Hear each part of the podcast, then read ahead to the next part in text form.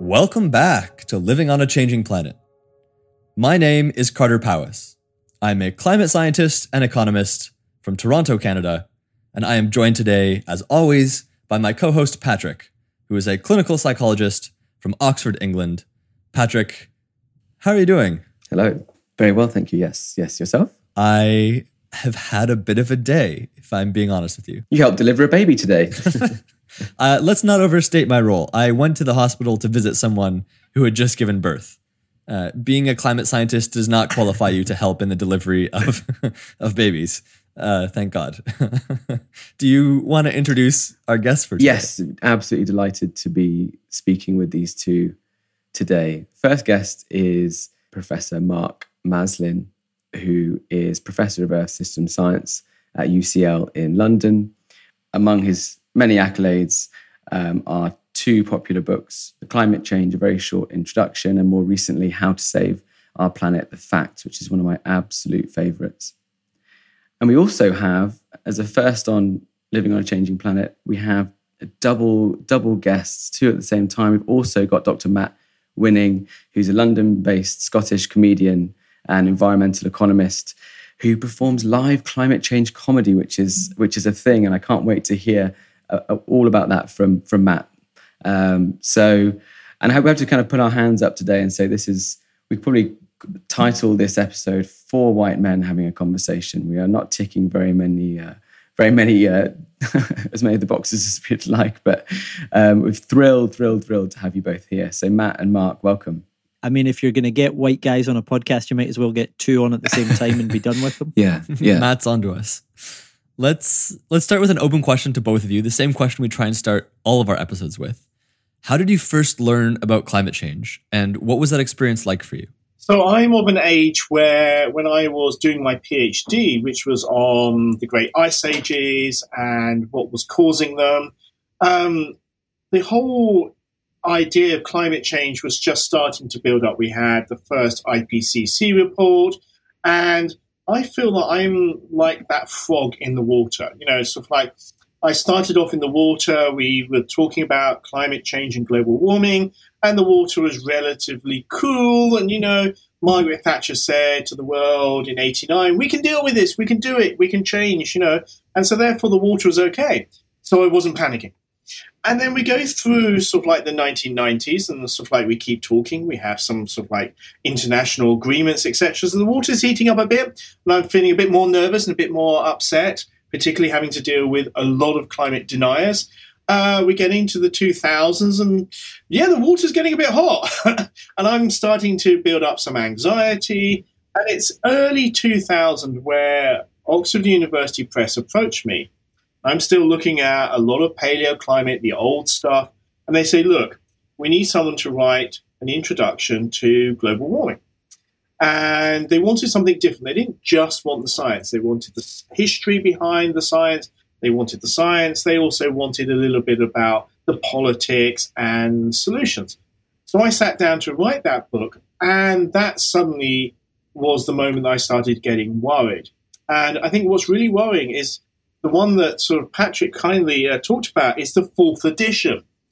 So I got through 4 editions of this book and we still haven't solved it. So, okay, that's when I'm starting to get anxious and go, okay, guys, I've been telling you how to do it. Here's the little red book, you know. And again, I think that's something that we are now getting to that point where our voices are getting shriller. So are the youth movement, because we have been drifting. The water for the frog has been heating up, and we're now at boiling point, and nothing's happening fast enough. Matt, over to you. Well, yeah, I mean, for most of that time, I was a child, just out playing, kicking a ball, having the time of my life. Really not worried about anything at all. And unlike children, you know, today, I grew up in the 90s when, you know, Nobody worried about anything in the 90s. It's true. Very different time. So I had an idyllic childhood, and then I went to university, and I found university, most classes, I was very aware that I was in a class and, you know, bored, essentially. And in my final year at university, I did an international environmental law course, Now, I have to be clear here, because when I say the word law in my accent, it's not the way most British people say it. It's very Scottish. And a lot of people hear me saying the word war rather than law.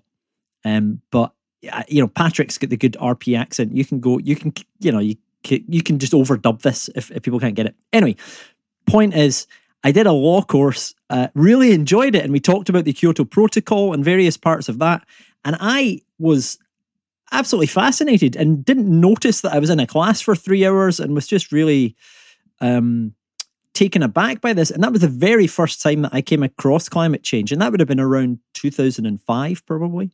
And from there, I guess that was the sort of time where it was becoming more and more into the public consciousness. And over the the next couple of years, I went from, having not really heard of climate change at all to then going 3 years later, starting a PhD in that topic, because it sort of became more and more and more part of my consciousness, and so much so that I thought, well, I'm happy to spend my time trying to solve this. And I gave up a career in investment banking, a very short career in investment banking, to work on climate change, and have been doing so for the last, I guess, what's that now?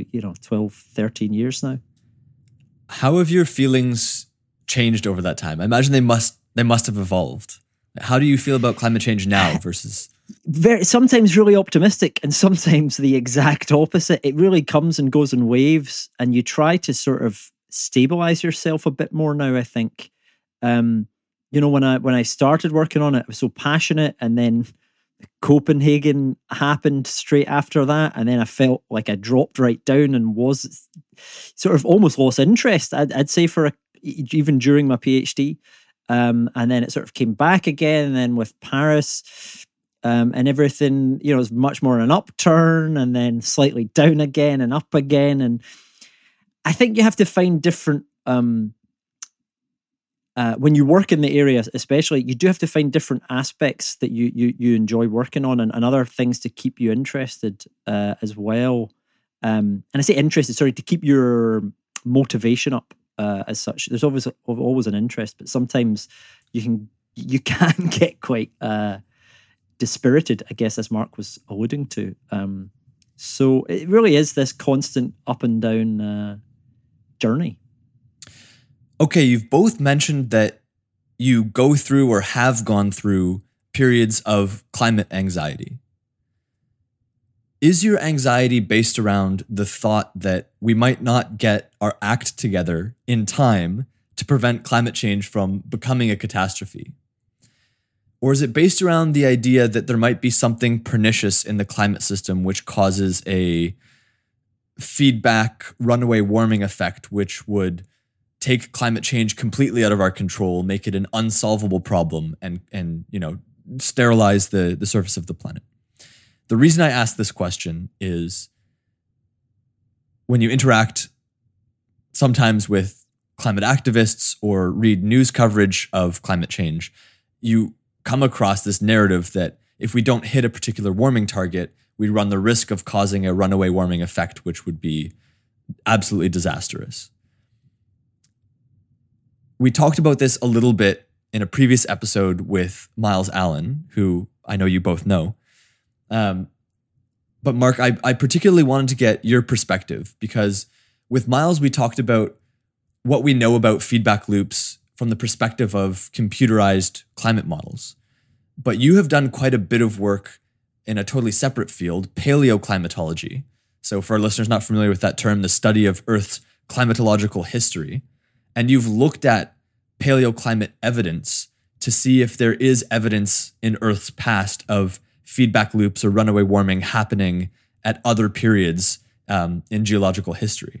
So I'm just really interested to hear what you learned from Earth's climate history that is relevant to our future, and if and how that inspires what you worry about.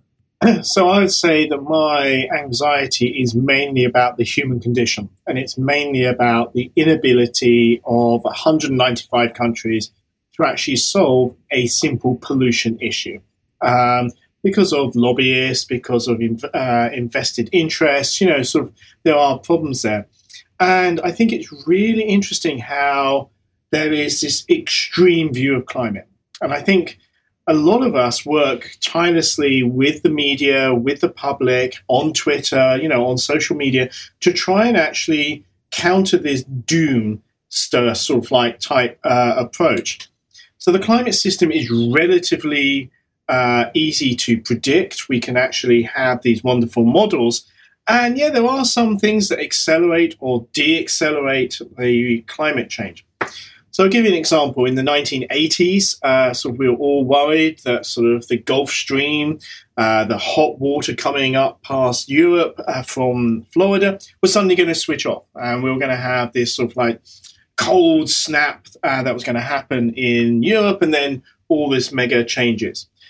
We've now done all the science over the last sort of like 20 to 30 years, and we find that the chances of that happening are incredibly small. So tick, I'm sorry, the day after tomorrow, the film is not going to happen.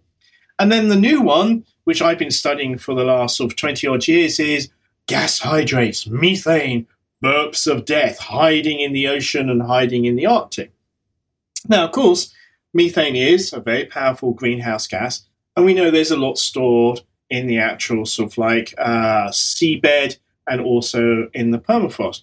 But if we look at the science, the stuff in the ocean, guess what? We're increasing sea level, so that pressurizes it. The temperature is really slowly getting into the sediment, so actually they're stabilizing. The ones in the Arctic, yes, there is a major problem.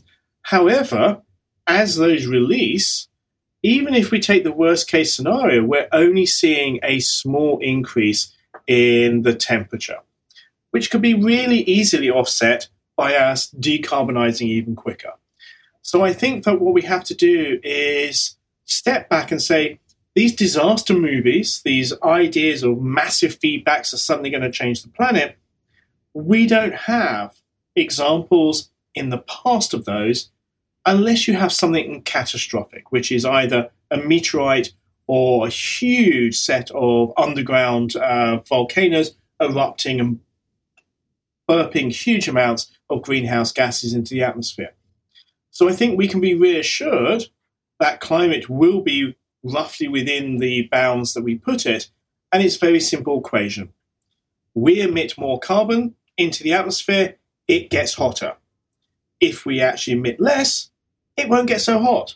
And I'm a real fan of Greta Thunberg's reply. When people go, well, what happens if we miss the 1.5 degree target? She then says, well, we'll try to aim for 1.6. We'll try to aim for 1.7. We'll aim for 2. Because she knows from the scientists that every amount of warming that we prevent will have a significant effect on limiting the impact of climate change.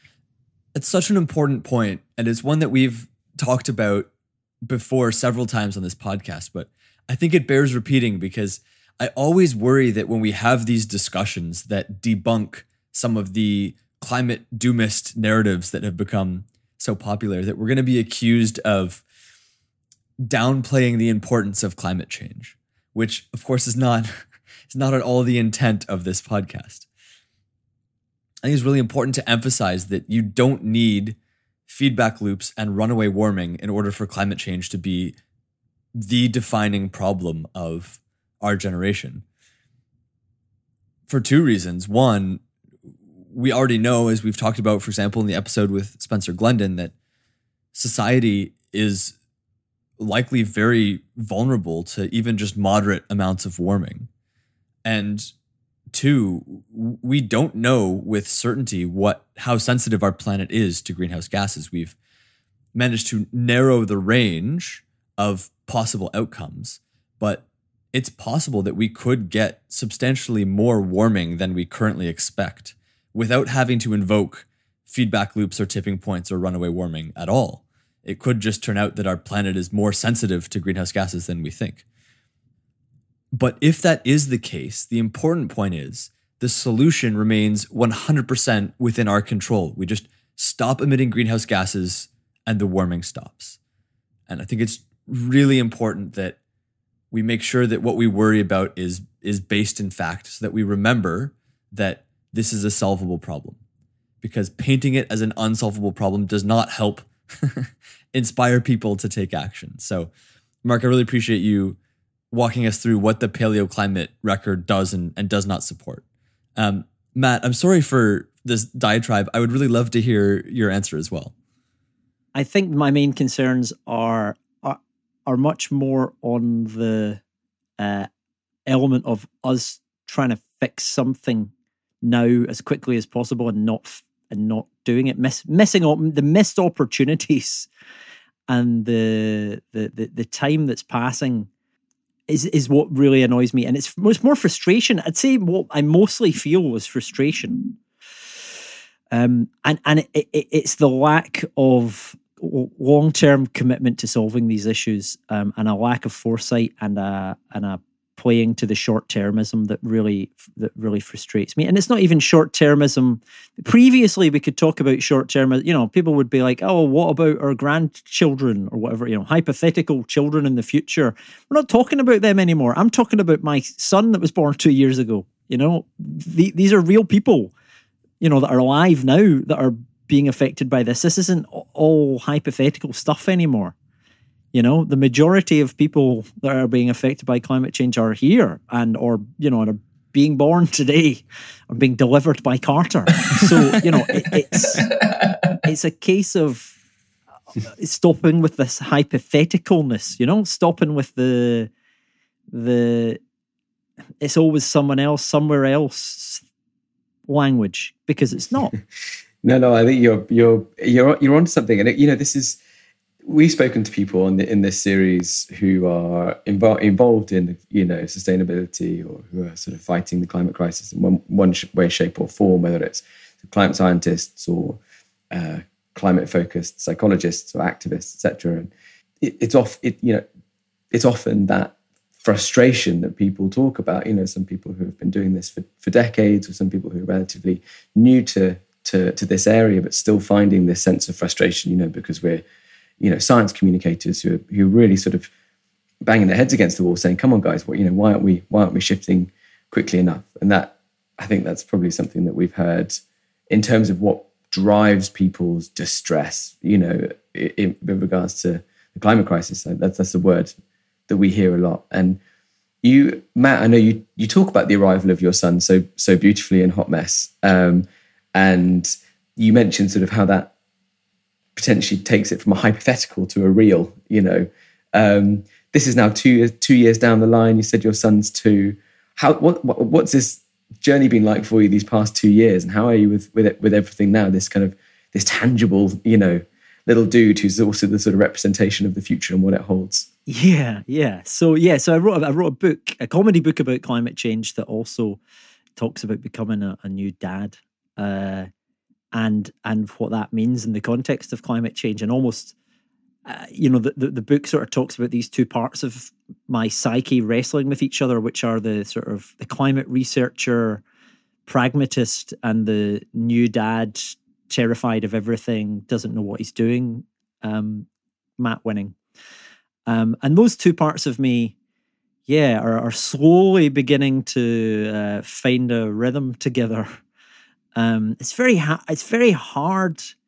You know, one thing I think is it's so difficult for people to make space or to have the headspace to really think about the issue and to deal with the issue in their own heads, because I struggle with it and I know all of this and I know what I'm dealing with. But then you become a parent, and especially those, I think the first few years are so... You have to be in the moment constantly. You're constantly having to be attuned to what is happening at that exact day, to get through that day, to get through that time, that anything that requires you to think about the future and to think about other things, very difficult to do.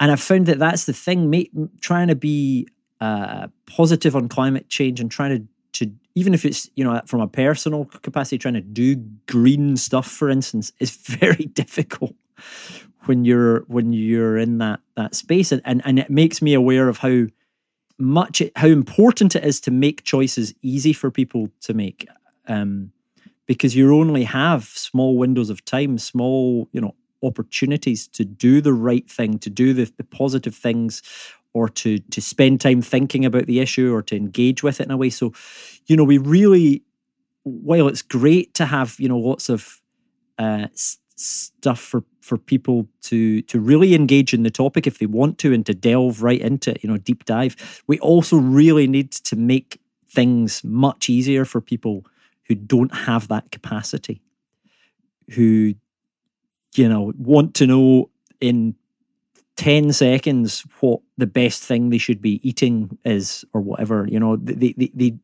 need to make this just, easy for people's lives. So there's that aspect of it. And then also, I guess, it does make it so much more real. I guess when you do have a child, you do feel much more part of the world, part of nature, part of everything and how it's connected and worrying. I talked recently about, also the systemic issues are really difficult as well. I talked about how we moved to the countryside when my son was born, and I wanted him to live in the countryside because I didn't want him to, have asthma from car pollution. But because we moved to the countryside, we had to buy a car because we can't drive anywhere, because we can't get around anywhere. So you've got these weird societal contradictions where you're trying to solve one problem and you're creating another one. It's stuff. It's fascinating. It is really fascinating. So I'm still sort of getting to grips with it all. I've just been violently ill for a week, and we've basically just got through some vomiting disease, and so that's been my life. I've not really. The world could be ending outside, and we were just sort of inside, as close to the bathroom as possible, changing. I think I was sick while changing his nappy the other day. So that's my like very visceral things. Well, I think that's what's happening with me. I think that mental image is the perfect segue into my next question, which is. One of the things we really wanted to talk about in this series is the usefulness of humor in dealing with difficult topics, difficult experiences, difficulty in general. I'd love to know how you got involved in comedy, particularly in doing comedy about climate change, and what you get out of that, if anything, in terms of your own mental health benefits for your own mental health. So to explain this as succinctly as I possibly can, I started doing comedy the year I started working on my PhD on climate change as a way to, and I talk about this a bit in the book, but basically to get out of the house every night and to not think about climate change and to not think about how awful my life was at that point in time in my mid-20s. And so I started doing comedy, and it sort of snowballed so much so that I went from doing something which was a hobby kind of for myself, and it's now a sort of other career that takes up all. 90% of comedy is admin. It's really not that exciting, guys. And there you go. There's the pessimist coming out in me. But yeah, so I started doing comedy in 2009, and in 2017, I decided to try to do comedy about climate change. And I decided I was going to write an hour show about climate change, kind of come hell or high water, which is a very apt description of climate change.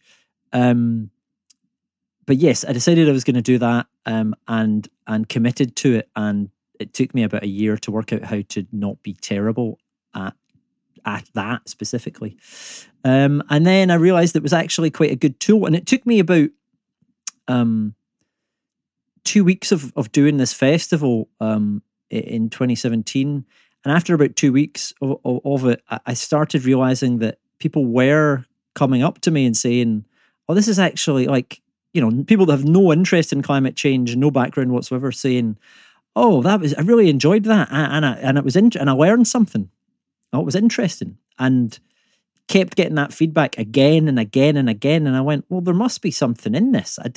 I hadn't really known what to expect from it, and I guess I slowly realised that there was something there from a number of perspectives. Firstly, probably from an educational perspective. So we all learn a lot more from when we enjoy ourselves, essentially. I think I don't know, you other people will be able to tell me this better, but as far as I'm aware, when you're stimulating positive parts of your brain, you're a lot more likely to retain information, to associate positive feelings with all that sort of thing.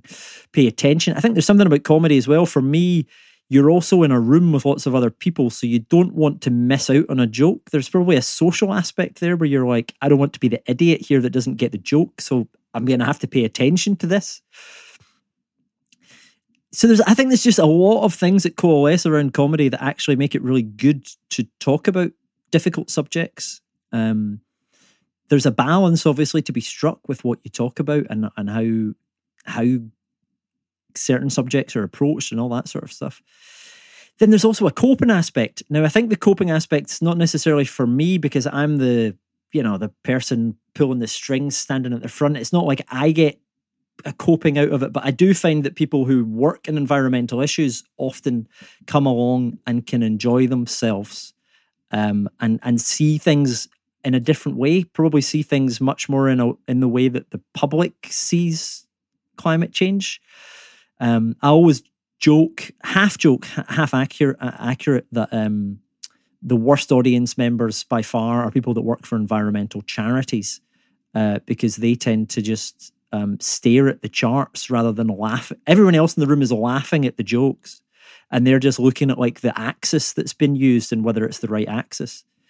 And so there's this thing where I think it's, and some people then are able to sort of check themselves and go, yeah, I do that, and then sit back and go, well, yeah, sit in a room with normal people and enjoy something in a different way rather than feeling really anxious about it. But there's definitely a small group of people certainly that find it really difficult to relax or to see things the way other people see it or to even joke about these subjects because they just, I guess they... You'll be able to tell me much better than I can say, but I have to make judgments about them that maybe they're so part of who they are as a person that they're unable to remove themselves or other anxieties from it. But the people that do that, I think, massively benefit from it as well and are able to cope. So there's these sorts of like educating people that don't care about climate change, but also hopefully helping some people that do care about it to cope a bit. And then there's me on a personal level. Now, I don't get either of those things from it. What I think I get is that I'm achieving both of those things, and therefore it feels like I'm taking action from it. So I'm doing something that's got a unique skill set that's helping other people to do things. And I think that's what I get out of it personally. And I get a lot of satisfaction because I guess it is something that either nobody or very few other people in the world are doing, and that I think has a benefit. So I feel like, I can go home afterwards and go, well, there was a purpose to that. I felt like I've done something positive. And that was the difficulty I always had when performing comedy for like almost a decade before that was I enjoyed it for myself. I got a lot out of it, but I didn't really... I worried that it was very self-indulgent, which I think performing comedy is quite self-indulgent, because you're going up and you're saying, well, my views are much more important than everyone else's, and everyone in this room should be listening to me. And I enjoy that, and I still enjoy being stupid and making people laugh and all that sort of stuff. But there was a bit of something missing there from a what's the purpose of that? And now I feel like I've maybe sort of filled that part of my persona as well. So I'm pretty happy. I don't have enough time in the day to do that on top of my job. That's the main thing.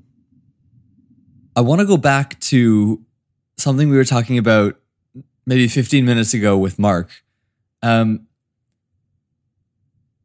Mark, we talked about this idea that solving climate change is completely within our power, as far as we understand from a scientific perspective. There's no imminent risk of a runaway warming effect, which will mean that we cannot directly control our influence on temperature.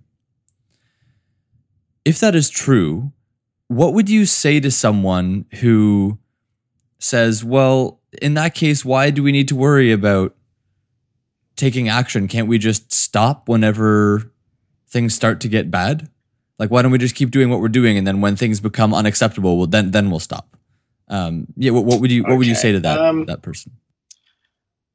So for me, the frustration, and I think this is what comes out with Matt as well, is that we know we have all the scientists that we need. We know all about climate change. We know what causes it. We have all the technologies to move away from fossil fuels.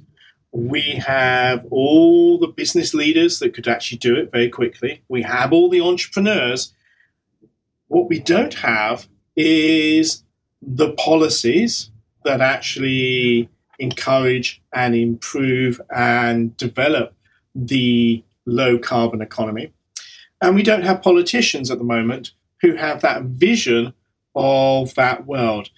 And I think what frustrates me is that so many people now are writing about a net zero world, which they can see, if we do it in the right way, people will be safer, healthier, wealthier, and I hate to step on Patrick's toes, maybe even a little bit happier.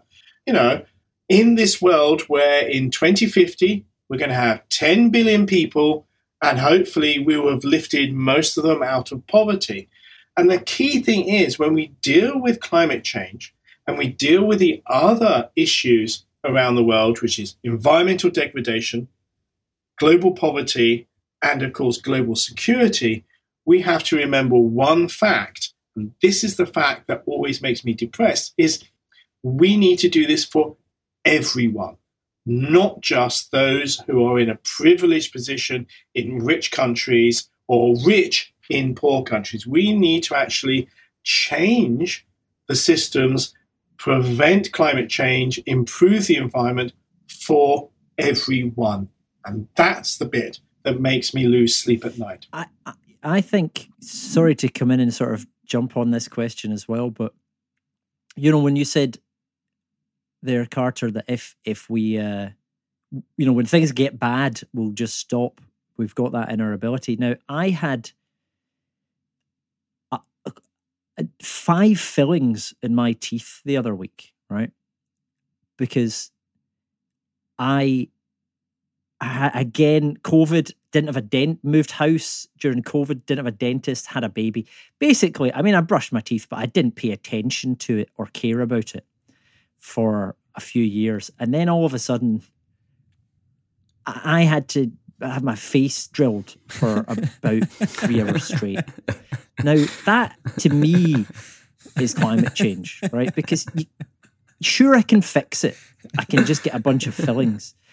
But would I have preferred to have just spent an extra minute a day brushing my teeth a little bit better for a year?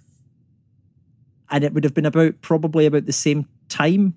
Yes, I would rather have had my own teeth. So in answer to your question, what I would say is I'd rather have my own teeth.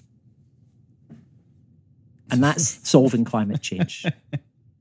Is that a good analogy? Sorry. You could not have picked a more Scottish analogy to finish our episode with.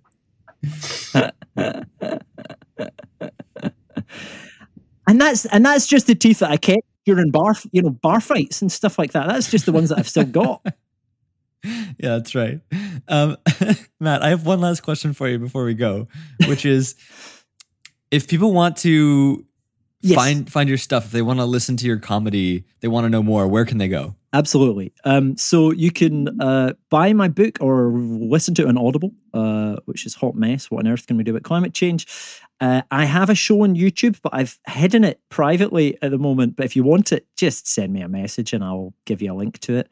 I'll probably put it back up. And I'm touring around the UK at the moment, and I'm doing 12 days at the Edinburgh Festival in August as well.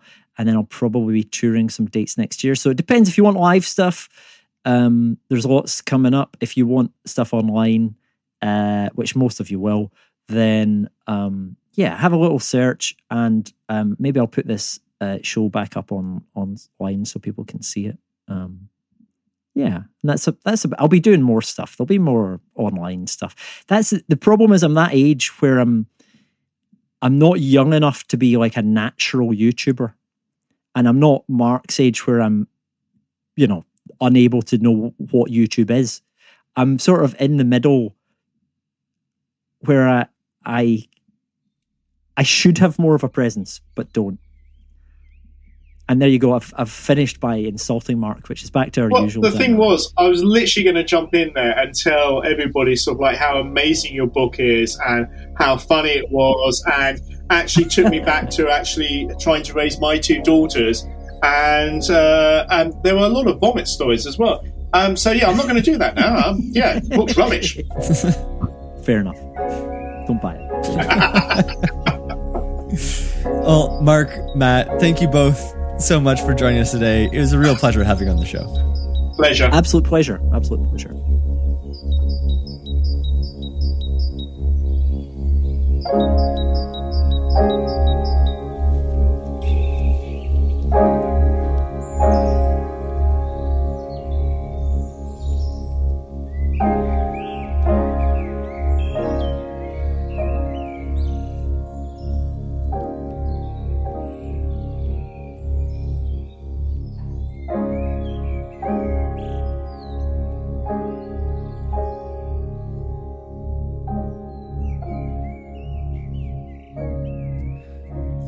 All right, episode 8, Mark and Matt. It was a fun episode. I think a really great opportunity to speak about the efficacy and role of humor in dealing with difficult things. Patrick, I'm not sure that I have much intelligent to say on this topic, other than to note anecdotally that I get in trouble a lot for making jokes at ostensibly inappropriate times. But I find jokes to be just such a wonderful stress reliever. I think as humans, we're predisposed to build up whatever problem we're currently facing to be something larger than it is, and something more personalized to our own fears than it is. And laughing at it helps give you objectivity, I think. Give yourself some distance from the problem. I'm curious to hear the clinician's perspective. Does that make sense?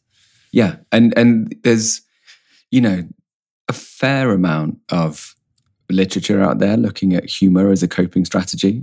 Is that literature funny? No, it seems like a wasted opportunity. I know they have to have a disclaimer, right? This is not when we're not describing the humor. We're just describing the the person's use of humor. I think it should be a requirement. If you're writing a paper on humor, you should have to write the paper so that it makes the reader laugh. Yeah, it's in Comic Sans as well. And so that it's written in Comic Sans. Yeah, that's right. So, there are certain communities, right? Like firefighters are known for kind of gallows humor, like dark humor as a coping strategy. And there's really good evidence for how the fire service, particularly after sort of critical incidents or really distressing call-outs, will use humor as a coping strategy. And after trauma, there's good evidence that humor helps with kind of adaptive coping and sort of finding meaning in life following trauma and all of these kinds of things. And I went down a bit of a rabbit hole looking at the humor literature on this, and there are some like styles of humor, let's say, so that are known to be more beneficial than others.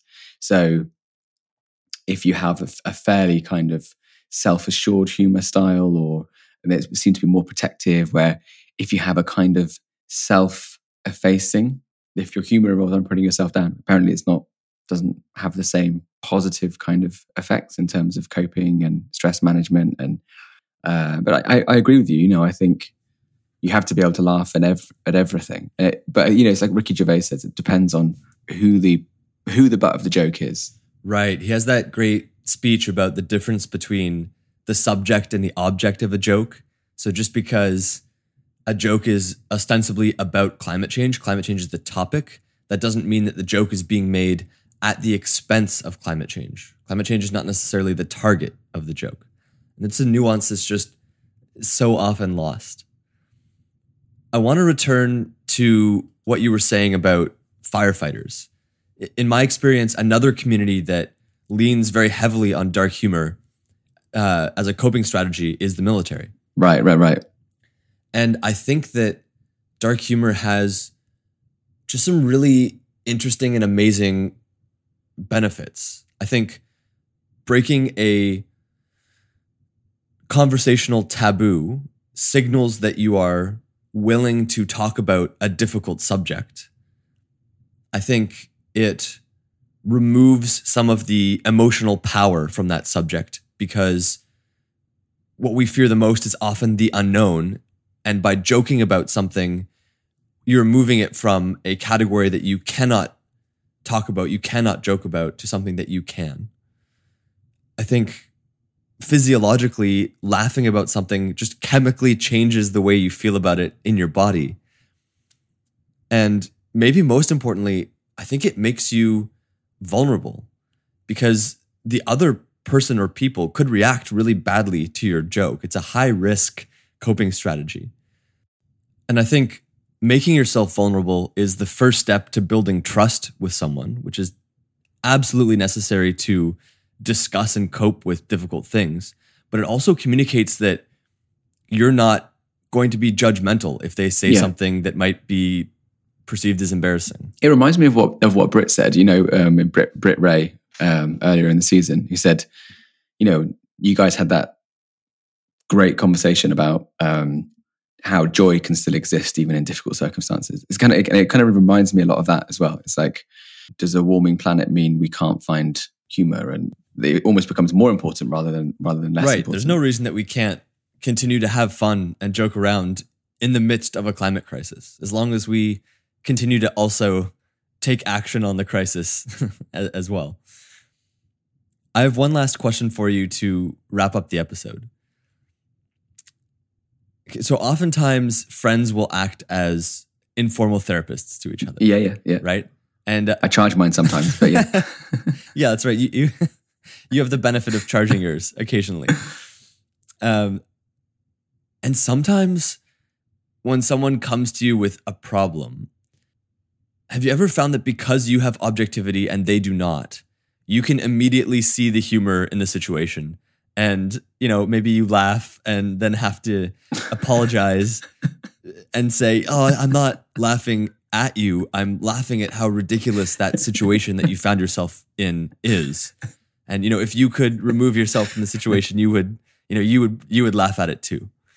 Has that ever happened? Does that ever happen in the therapy room? And if so, how do you engage constructively with a patient if that does happen? Oh my goodness, I've never been asked that question before. I have to think about that. You have to think about what you can say on air is what you mean. No, I have to wrap my... Okay, let's start honestly, outside of the therapy room. Do you identify with that scenario of having someone come to you with a problem personally and being able to see the humor in it that they can't? Oh, of course. Yeah. In therapy, I'm going to have to get back to you on that. I have to go through my notes. Patrick is a consummate professional who never feels the need to laugh at anything that comes up in a therapy room, right? This is our official position. Something like that. Okay, but I understand. I think oftentimes when you take on a certain set of responsibilities or a position of responsibility, it can really change the way that you think and react to things. Like I note that when I'm at work, for example, I will react to things very differently than I would if I had also been exposed to that situation in my personal life. So I totally understand how if you have, for example, a burden of care for someone, a professional burden of care, that might change the degree to which humor becomes a coping mechanism for yourself. Yeah, but saying that, like, I've always found humor to be a really important part of therapy as well. Like laughing with people, in the context of difficulty is, yeah, it can lighten things. But you're right. Of course you have to be careful. It's like you were saying, like at the top of the outro, that's what you said, right? Sometimes my timing gets me in trouble. I think that is a great place to end the episode. For our regular listeners, I'm going to give you a quick overview of what is left in season 1. So next week, we have a conversation with Dr. Susan Clayton, who is one of the founders of the field of climate psychology and an IPCC lead chapter author. After that, we're going to speak with Arizona Muse about all sorts of things, one of which is how to talk about climate change with children, which I'm very excited about. We then have a conversation with Dr. Don Wobbles, who is a very prominent climate scientist. Then we have our mystery guest, who I think we will announce next week, potentially the week after. And then finally, the season finale with Al Gore. After the season finale, we're going to have 2 longer form episodes. First, Patrick is going to interview me, and we're going to talk about Climate Science 101. And then finally, I'm going to interview Patrick, and we are going to do a wrap-up of all of the mental health topics covered throughout the entire season. So with that said, I hope that you are excited for what's to come. Thank you so much for listening today, and we will see you next week. In the meantime, we're going to roll broccoli, and thank you to Totally Enormous Extinct Dinosaurs, as always, for letting us use his excellent music.